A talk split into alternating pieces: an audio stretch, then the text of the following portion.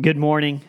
I uh, want to welcome all of you to Redeemer Baptist Church. If I haven't had the privilege of meeting you yet, my name is Chris, and I am the lead pastor here.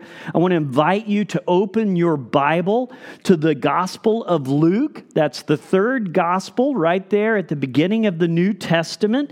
We're going to be looking at a couple of different passages from the life of Jesus, three different stories that he tells in two different passages uh, about the subject, the invitation that he has for us to come to him, particularly in prayer. So we're going to be looking at Luke chapter 11, verses 5 through 13, and Luke 18, uh, chapter 18, verses 1 through 8. Now, you can follow along in your own copy of God's Word. If you have the YouVersion Bible app, if you go to the bottom right hand corner, hit the More function, and then hit Events, you should be able to geolocate onto Redeemer Baptist Church and get all of today's message notes. And of course, you can follow along on the screen behind me as well throughout the message as we read and study God's Word together. So let's read from Luke chapter 11, beginning in verse 5. We'll read through verse 13. And he, Jesus, said to them, Which of you who has a friend will go to him at midnight and say to him, Friend, lend me three loaves, for a friend of mine has arrived on a journey, and I have nothing to set before him. And he will answer from within Do not bother me. The door is now shut, and my children are with me in bed. I cannot get up and give you anything. I tell you, though he will not get up and give him anything because he is his friend, yet because of his impudence, he will rise and give him whatever he needs. And I tell you, ask, and it will be given to you. Seek, and you will find. Knock, and it will be open to you. For everyone who asks receives, and the one who seeks finds, and to the one who knocks it will be opened. What father among you, if his son asks for a fish, will instead of a fish give him a serpent? Or if he asks for an egg, will give him a scorpion? If you then, who are evil, know how to give good gifts to your children, how much more will the Heavenly Father give the Holy Spirit to those who ask Him? And now we're going to read from Luke 18, verses 1 through 8. And he told them a parable to the effect that they ought always to pray and not lose heart. He said, In a certain city there was a judge who neither feared God nor respected man, and there was a widow in that city who kept coming to him and saying, Give me justice against my adversary. For a while he refused, but afterward he said to himself, Though I neither fear God nor respect man, yet because this widow keeps bothering me, I will give her justice, so that she will not beat me down by her continual coming. And the Lord said, Hear what the unrighteous judge says. And will not God give justice to his elect, who cry to him day and night? Will he delay long over them? I tell you, he will give justice to them speedily. Nevertheless, when the Son of Man comes, will he find faith on earth? And this is God's holy, inerrant, eternal, and amazing word. May he add his blessing to its reading and its proclamation over the last few weeks, we've been trying to work through the idea of what it means to recognize the reality that God wants us to come to Him in all of life. That's his focus. His desire is for us to be brought into relationship with him. So we've seen that God is inviting us to come to him not when we have our act together, not when we have all the answers, not when we aren't tired, but rather God wants us to come to him when we are weary and when we are heavily burdened. He wants us to come to Him when we are thirsty and recognizing that life isn't satisfying us no matter how much we have or how successful we are. God's inviting us to come to Him with all of our hungers, including our spiritual hungers, and that He wants us to come to Him and find there that He alone is the great, satisfying feast that can feed our soul deeply and profoundly. So we've looked through all of those realities. We've also seen that there's an, a, a way to come to God, and that is to come to Him both childlike and in faith. That God wants us to come before Him not full of our own knowledge and pride, but in humility and in dependence like a child. He wants us to come and He wants us to believe that He is a good God who loves to answer the prayers of His people. All right? Now, with that context, we've been studying all of that through the words of Jesus, the invitations of Jesus. And here in the passages, the stories that I read today, Jesus tells us three different stories, three different illustrations that he uses, and each of them has a point about how he wants us to come to him. He wants us, in fact, we'll see today, to come to him often, to come to him boldly, and to come to Him expectantly. So let's kind of use that as our guide today. So, what does it mean for us to come to God often? It's, it's not difficult. The illustration is, is not too complicated. I think almost anyone can understand. Jesus told a story about a widow who came to a judge. She had a case that she needed help with, and, and she cried out to the judge repeatedly, saying to him, Give me justice against my adversary. She is longing for things to be made right. Have you ever recognized the reality that the world you're living in is broken? Right? We, we have broken systems. We, it doesn't matter how great your country is, folks. You know, we need to recognize that in every country there are broken systems of justice. There are broken systems that require us to, to deal with them. But there's also interpersonal brokenness, there's, there's spiritual brokenness. And so this woman is crying out for justice to be done, right? And so the judge, though, he's, he's not righteous, he's not a good judge, he's a bad judge. So for a while, he just ignores this widow woman who comes to him crying out for justice, right? But she keeps coming anyway. She keeps bugging him. And so it, the, that's literally what the Bible says is the, the widow keeps bothering him, right? Isn't that crazy? So she won't leave him alone. And so finally he says, "Listen, I don't respect God. I don't respect man, but I I am going to give this widow what she wants so she'll stop bugging me. Okay? Now that's the story. So, what's the explanation that Jesus gives us? And that is this that God is just. He's not like the unjust judge. He is a just God who wants to do good. He's in the business of redeeming and fixing the broken world in which we live. We broke it, and He's the God who's in the business of fixing it, right? So, that God who's in the business of fixing this broken world, He delights in answering the persistent prayers of His people. So Jesus wants us to hear listen, if, if a widow woman who is in a broken world, if she can, can expect that through persistence, she can wear down an unjust judge, how much more should a believer who is seeking to walk in obedience and righteousness before a holy God expect that God to answer? And so we should come persistently, right? And in fact, that's the explanation Jesus gives. If you look in Luke 18 6, this is exactly what he says. He uses kind of what theologians and scholars call a lesser than to greater than illustration. He's like, if an unrighteous judge will do this, how much more will a righteous judge, a good God, answer the prayers of his people? So he says, if the unrighteous judge said this, Will not God, who is holy and just and good, give to his elect, that's his people that he's called to himself, will he answer them when they cry to him day and night? Will he delay long over them? And here's what Jesus says I tell you, he will give them justice speedily. So, if that's the illustration, by the way, each of these is going to have an illustration, an explanation, and an application. The application that Jesus gives is this. So, what does that mean for you and me? Ask God persistently.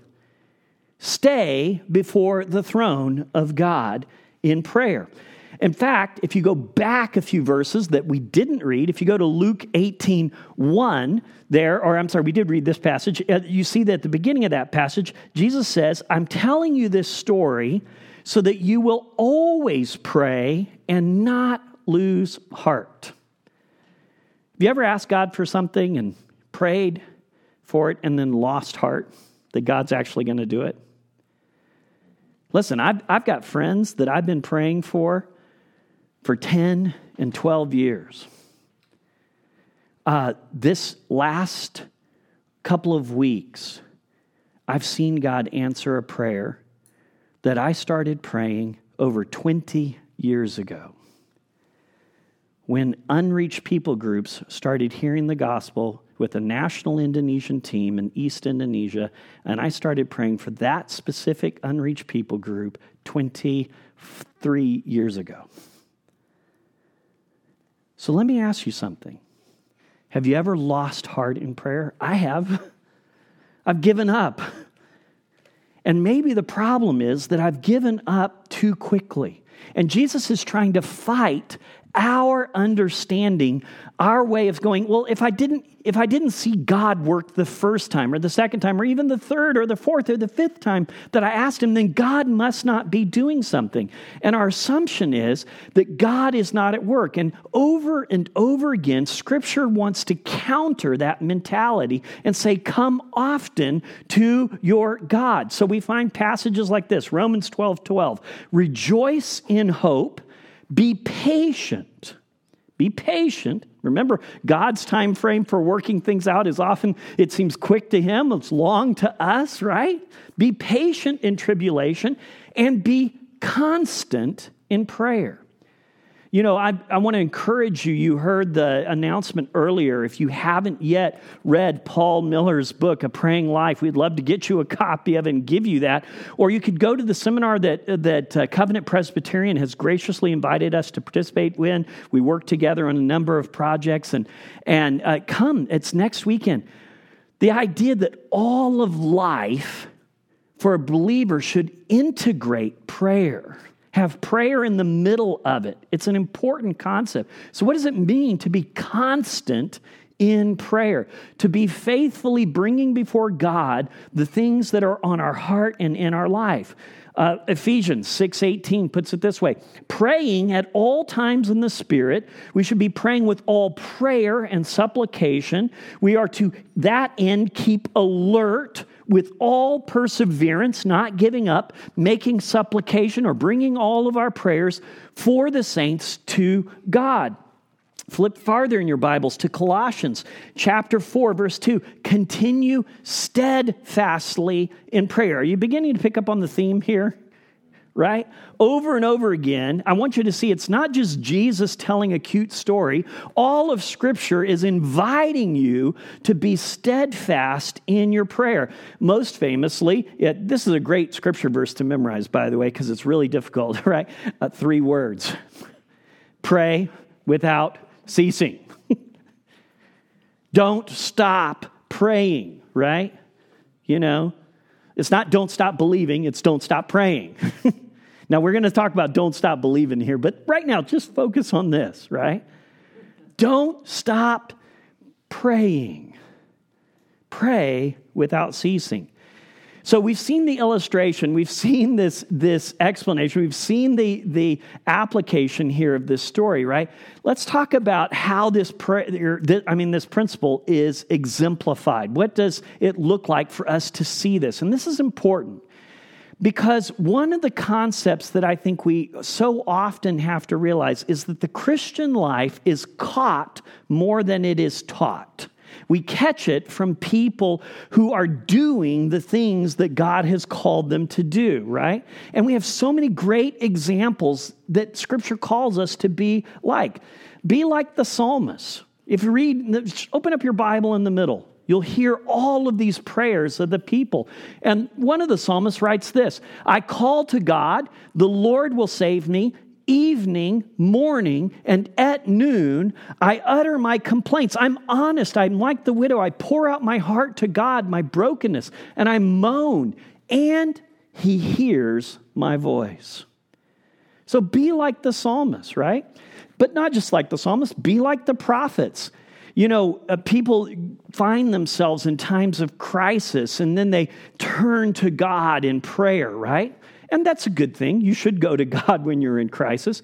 The prophet Daniel found himself in trouble because he was doing righteous things and unrighteous men didn't like it. So, what's his response to that? Well, scripture says that he went back to his house, he got down on his knees three times a day, and he prayed, even when that was forbidden for him to do.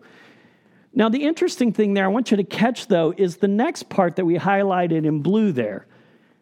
It wasn't something new, he had done this previously.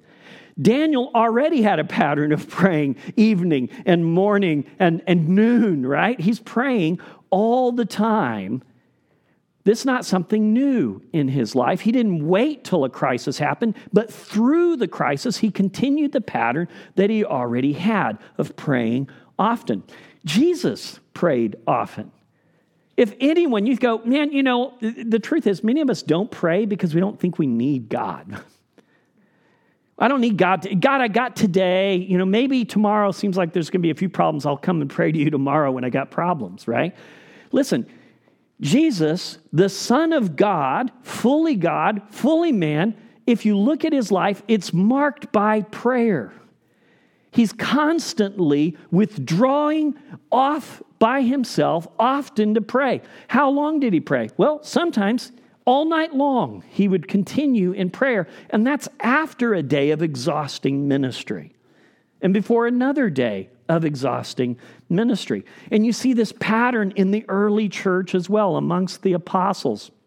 One of the first things we have recorded after the resurrection of Jesus, as the disciples are waiting to see God at work in this world, what do we find them doing? Devoting themselves to prayer. Right? Not just half baked prayers, devoting themselves to prayer. So, here's the thing I want you to grab right here. How often does God want you to come to Him? Always. Now, this afternoon, tomorrow. He wants you to come to Him often. Now, let's talk about this though. Not just often, he wants you to come boldly. So Jesus has given us another story, another illustration, um, and it involves a late hour, a ridiculous request, and a profound inconvenience. He wants, he, he posits a story that honestly gets too politened up in our English language, and we don't understand how ridiculous this actual story is. The story reads something like this Which of you who has a friend will go to him at midnight and say to him, Friend, lend me three loaves, for a friend of mine has arrived on a journey, and I have nothing to set before him. So let's just pause right there. How many of you like it when your friends call or text you at midnight? Now, maybe, you know, if you're if you're young, you still like that. But the older I get, you know, I, I find that midnight is really late, right? And when friends call or text at midnight, you better be asking me something. I mean, there better be a real problem, right? I don't like that. And most of us don't. So this friend comes at midnight and he says, Listen, I've got a guest and I need you to lend me three loaves. Now, here's something interesting the scholars are, are going to point out to you. The kind of loaves they're talking about are not little sandwich buns. A single loaf was a meal for a family. So he's asking for him to say, I don't want just food for myself or food for my guests, so for my family and for my guest family, I want you to give me all of your groceries and your leftovers. I'm asking you to empty your fridge at midnight for me and my guests. Is that not a crazy request? Empty your freezer for you? And, and, and the friend's to say, What? Don't bother me, right?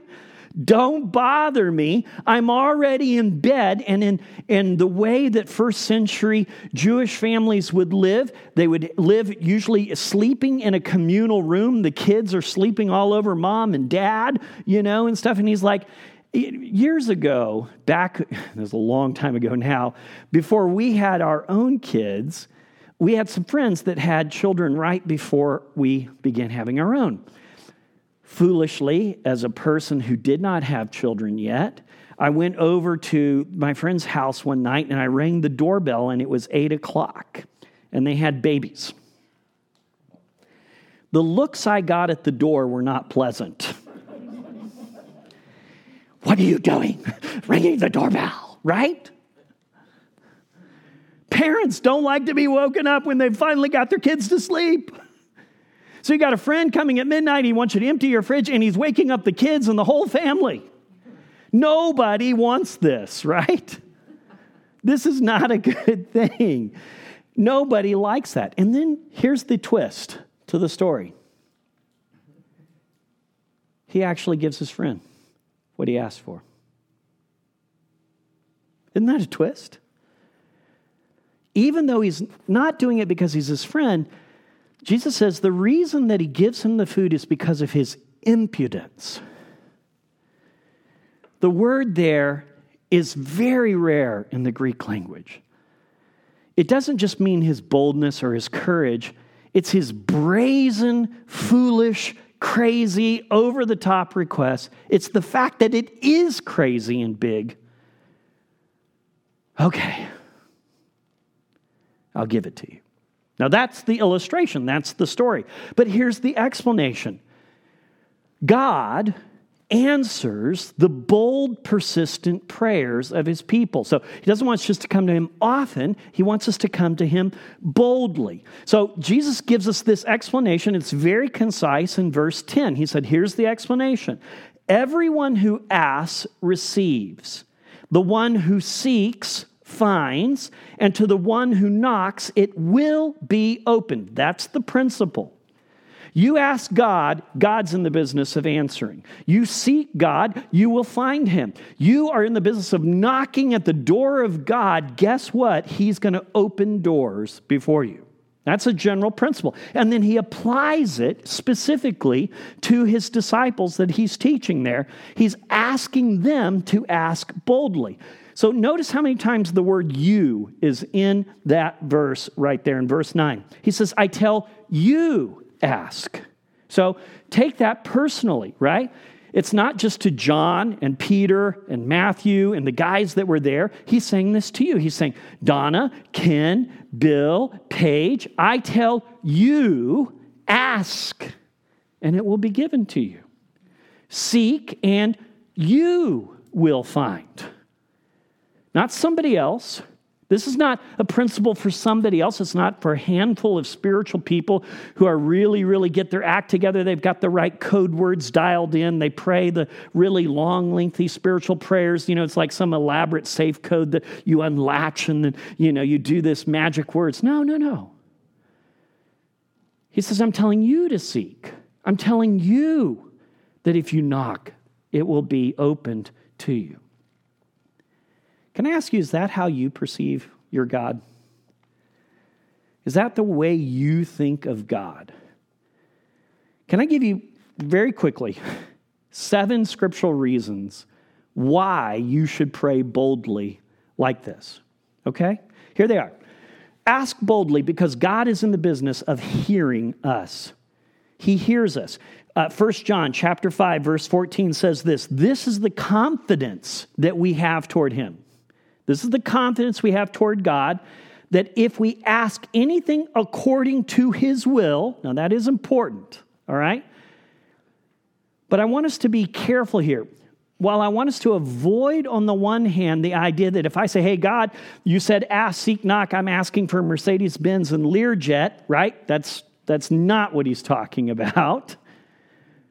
I also want us to avoid this other side of saying, well, then I have to do this really complicated, long, drawn out work of trying to figure out exactly what God wants before I can ask Him.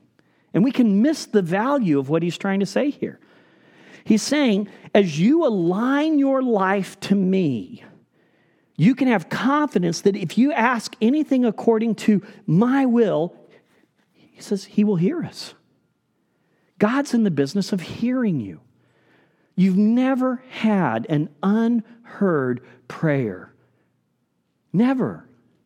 Not one sincere godly prayer has ever gone unheard. Here's the second reason because God is in the business of being glorified in the earth. He wants to be praised. And prayer, pray, bold prayers, bring us to the place where we can see God do things that only God can do, and therefore He gets the glory. Sometimes our prayers don't get answered, folks, because we're not asking for God sized things. We're asking for things that bring us glory and not God glory. And think about this Jesus says this whatever you ask in my name, this I will do so that the Father may be glorified in the Son. God is eagerly desiring that his name be renowned throughout the earth. And he wants us to bear fruit. Here's a third reason he wants us to bear fruit. So you can ask God because he wants people to be drawn to him, to know him, delight in him, encouraged by him. So he wants your life to bear fruit. And when people see God at work in and through your life, they will be drawn to him. So scripture puts it this way Jesus said in John 15, 16, you did not choose me, but I chose you and appointed you that you should go and bear fruit. Every believer has been appointed to go and bear fruit. My friend, uh, Jeremy, who's a, a missionary, works overseas. He's got a tattoo of a giant grizzly bear. This is on his calf. It's got a, a, a grizzly bear, and it's holding a pineapple. Bear fruit. Get it? All right. We've been appointed to go and bear fruit. See how that connects to prayer. And that your fruit should abide, it should stay, so that whatever you ask the Father in my name, he may give it to you. We need to connect our bold prayers to the mission of God in drawing people to himself. Here's another reason Ask boldly because Jesus loves it when we agree on the things that make up his glory and his kingdom purposes. Jesus wants believers to come together in prayer. Uh, Darin joined us this morning for prayer. So appreciate him filling in for Varnum and, and Varnum's family while they're gone. Um, pray for Varnum. He's preaching this morning up in the Bay Area. So excited about that for him. Um, I'm sorry, Varnum. Why did I say Varnum? Thank you. You can tell that's a throwback right there. Thank you, Don. Jason. pray for Jason. He's up in the Bay Area, not Varnum. All right. Um, pray for him. Uh, but here's the deal if the two of us agree on earth about anything, on the things that we ask, if we come together seeking and knowing and doing God's will, guess what? It will be done. Jesus loves it when we agree. Here's another reason we are in the business of crying out boldly to God because He doesn't want us in the business of striving. Did you know that? He wants us to find rest in Him. Have you ever started praying when you finally came to the end of your own efforts? And then you've seen God do things in a matter of minutes or hours or days when it would have taken you forever or never happened. Folks, we need to start with prayer because God wants us in the business of resting in Him. Jesus says this If you abide or rest in me, and my words are resting in you, ask whatever you wish, and it will be done for you. If you're in the business of resting in God and His words resting in you, then ask. Ask boldly, and it will be done for you. And by the way, God is not in the business of spoiling your fun. That's a lie from Satan. That's what he told Adam and Eve in the garden, that God was holding out on them, that he was keeping them from the best. No, we can ask boldly because God is in the business of giving us greater joy. Now, sometimes that might mean he says no to something that is evil or unhelpful or something that is even good, but not for this moment because he has something better for us. It's like a parent saying to a child, No, you can't have candy right now because we've got a really great dinner planned for you, and I don't want you spoiling your appetite. I've got something better for you, right? Well, he's working for our joy. Jesus says this Until now, you have asked nothing in my name. Ask and that, and that you will receive, that your joy may be full. Don't believe the lies of the world and the distractions and temptations of Satan who say to you that God is against your joy. He is for your joy more than you are for your joy, and He knows more of what will bring you joy than you do. I love how Tim Keller says this. He's like, listen, God is answering your prayers with what you would ask Him for if you had His omniscience and His knowledge and you understood how much it would bring you joy. Isn't that true? That's amazing. So here's one more. Ask boldly because He wants us to pursue Him as our great satisfaction.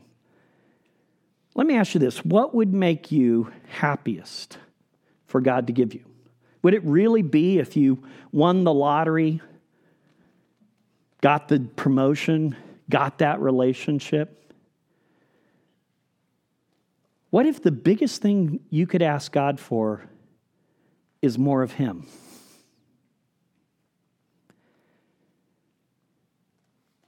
You guys know the old SNL skit, More Cowbell? What if the anthem was more Jesus? What if what your soul's really been longing for is Him? And what if you go to Him and say, I don't care what else you give me, but I want more of you?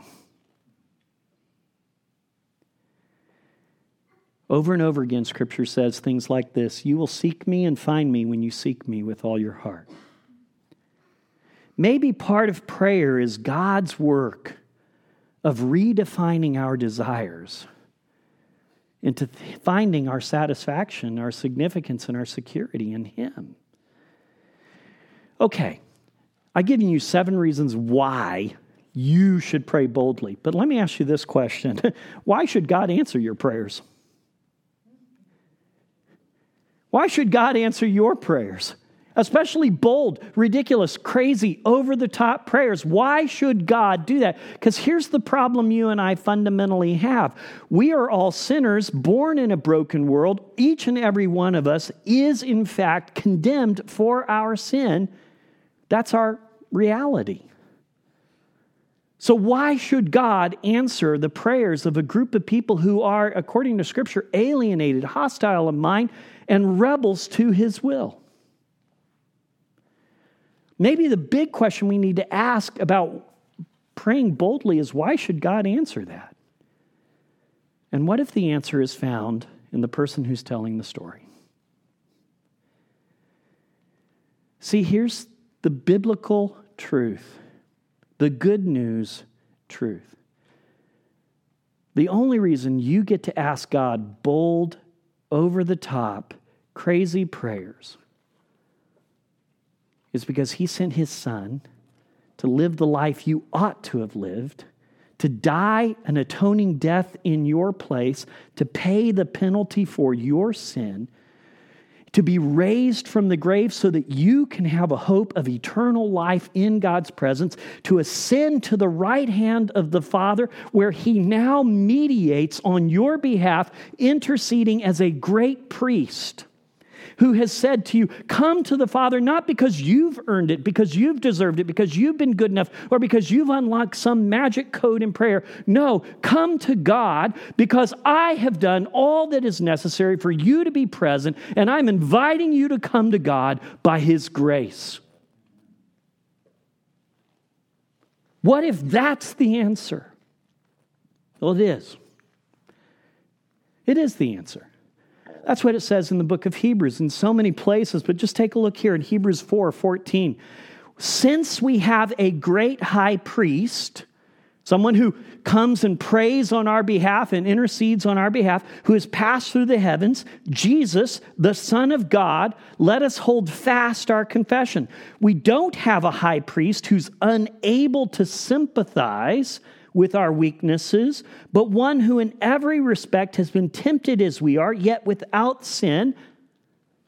Let us with confidence then, because of Jesus, with confidence, we can draw near to the throne of God's grace so that we can receive not what we deserve, but mercy and find grace, God's undeserved favor and goodness, to help in our time of need. We go bold before God's throne because of Jesus.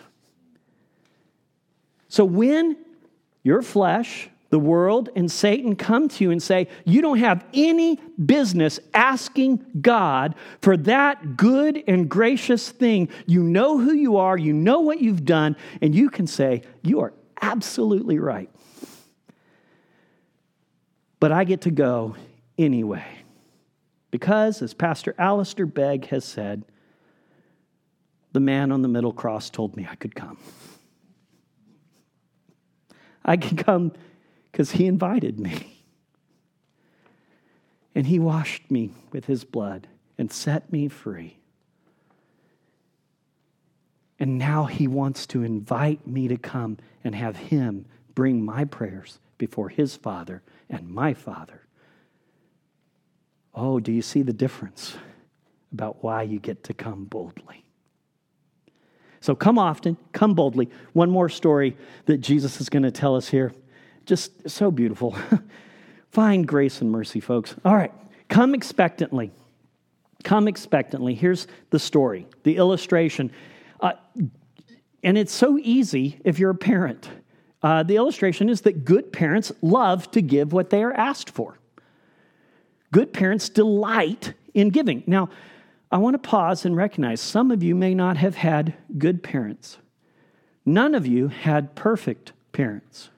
All of your parents were limited by their energy, their backgrounds, their, their time, their efforts. They may want to have given you good things, but they may not have been able. Good parents love to give that which they are asked for. So Jesus' story goes like this, and we can find it in Matthew and in Luke. Jesus says, If his son asks him for bread, which of you, if his son asks him for bread, will give him a stone? What father among you, if his son asks for a fish, will instead of a fish give him a serpent? Or if he asks for an egg, will give him a scorpion? God is not in the business of bait and switch. He's not in the business of saying to you, You're asking for this good thing, but I'm going to give you a bad thing. For years, I didn't have this right in my deep down heart theology. I could teach you this truth, but what I really believed in was a God of broccoli. God didn't give French silk pie, He gave broccoli. Good for you, but not very delightful necessarily. But we need to recognize that is not what Jesus is teaching us about the nature of God. He's not going to switch things out when you ask Him for good things and give you something bad, right? Now, let me just point out children sometimes do ask for scorpions and snakes. And some kids would rather play with rocks than eat. Good parents know no, you don't stick the rock in your mouth. You, let me give you some bread, right? But the point of what Jesus is trying to say here in this illustration is that good parents delight to give good things to their children. That's the explanation that he gives. Look in Luke chapter 11, verse 13, and you'll see he explains it. If you who are evil know how to give good gifts to your children, how much more will the Heavenly Father give the Holy Spirit? Now, uh, and we have two different accounts. Jesus taught his stories many different times, different crowds. Matthew records Jesus saying this How much more will the Heavenly Father give good things to those who ask him. So let's kind of work from a, a lesser to a greater.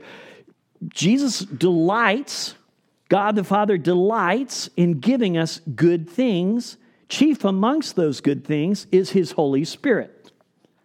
He's in the business of giving us that which we most need, want, and will satisfy us. So let me ask you do you come expecting God to give you good things or not? Now, if you were to go home today and somebody were to say to you, hey, you know that, uh, that sweepstakes you signed up for online a few months back? Uh, guess what? you won. You might go, great, I want a house, I want a car. Maybe you bought a lotto ticket and it's like worth 500 million bucks. Tithe. More than tithe. Give it all away. What if God the Father is giving you something so much bigger? And He's not doing it reluctantly, not half heartedly, but joyfully. This verse will change your life. Fear not, little flock. It is your Father's good pleasure to give you the kingdom.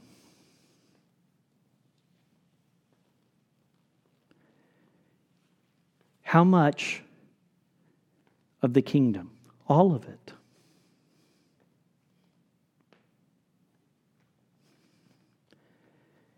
He doesn't want to give you part of his kingdom, he wants to give you all of it. And it's his delight to do so. That's why we pray, Thy kingdom come. We're asking the, for the kingdom of Jesus, not just in the world, but, but to be in it and of it and part of it.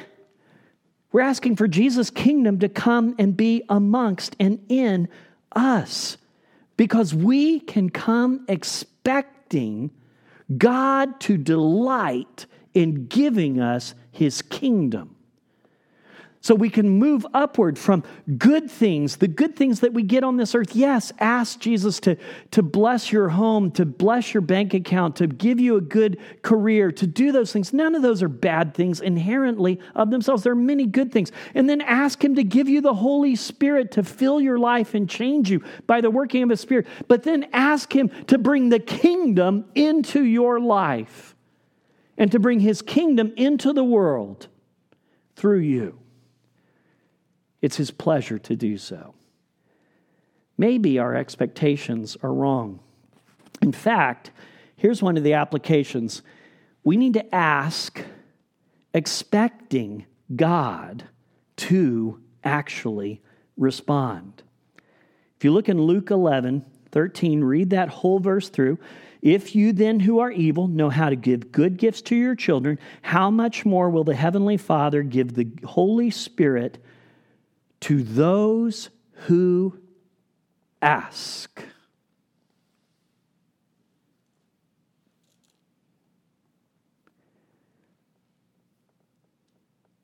To those who ask. You know what James tells us? Maybe the reason we're not changed much by the Holy Spirit, maybe the reason we don't have good things in our lives, maybe the reason we're not seeing much of God's kingdom is we just haven't been asking.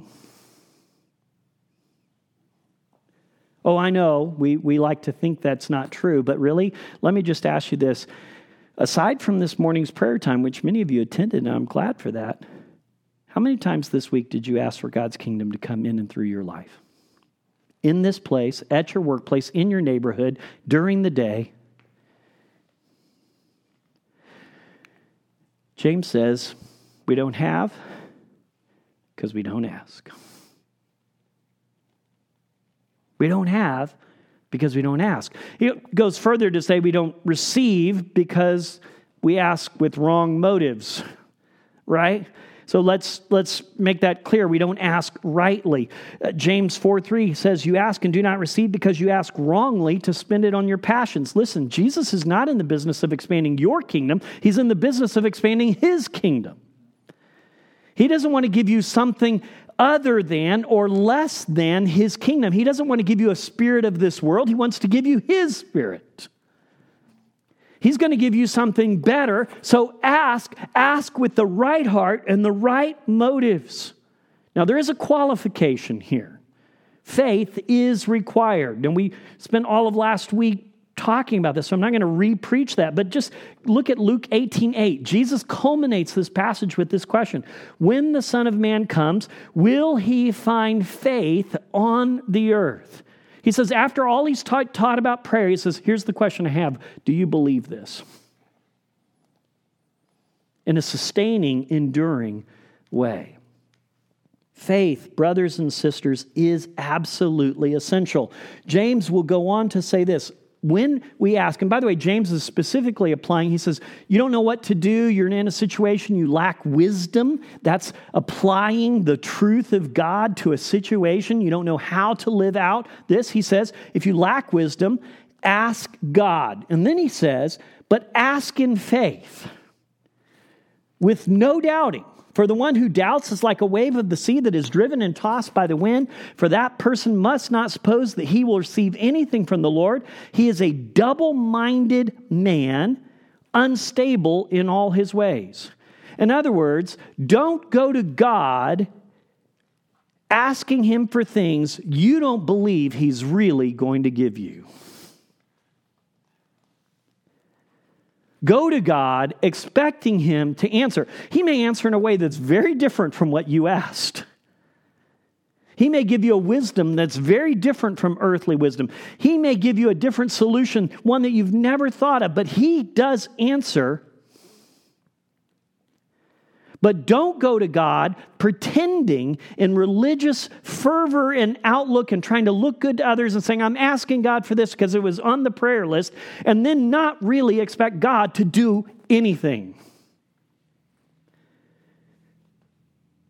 When we do that, we're double minded and unstable. We're like the waves tossed about. So, brothers and sisters, Maybe the real problem with our prayer lives for some of us is we don't really believe God's going to answer. But faith isn't just essential, faith is rewarded. It's rewarded. Hebrews 11, 6 says, Without faith it is impossible to please God, for those who believe this must, must come to him and, that, and believe that he's a rewarder of those who seek him.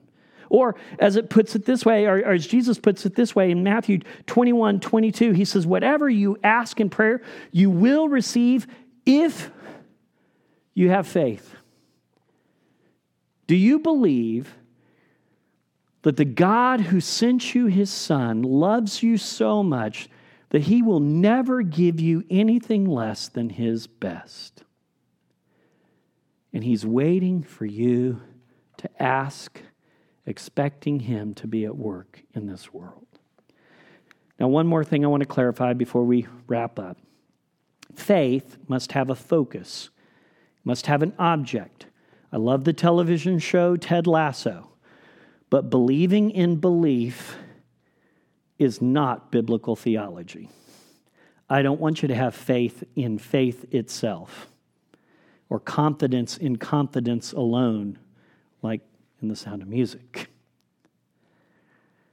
That's foolishness. Christians have an object for our faith.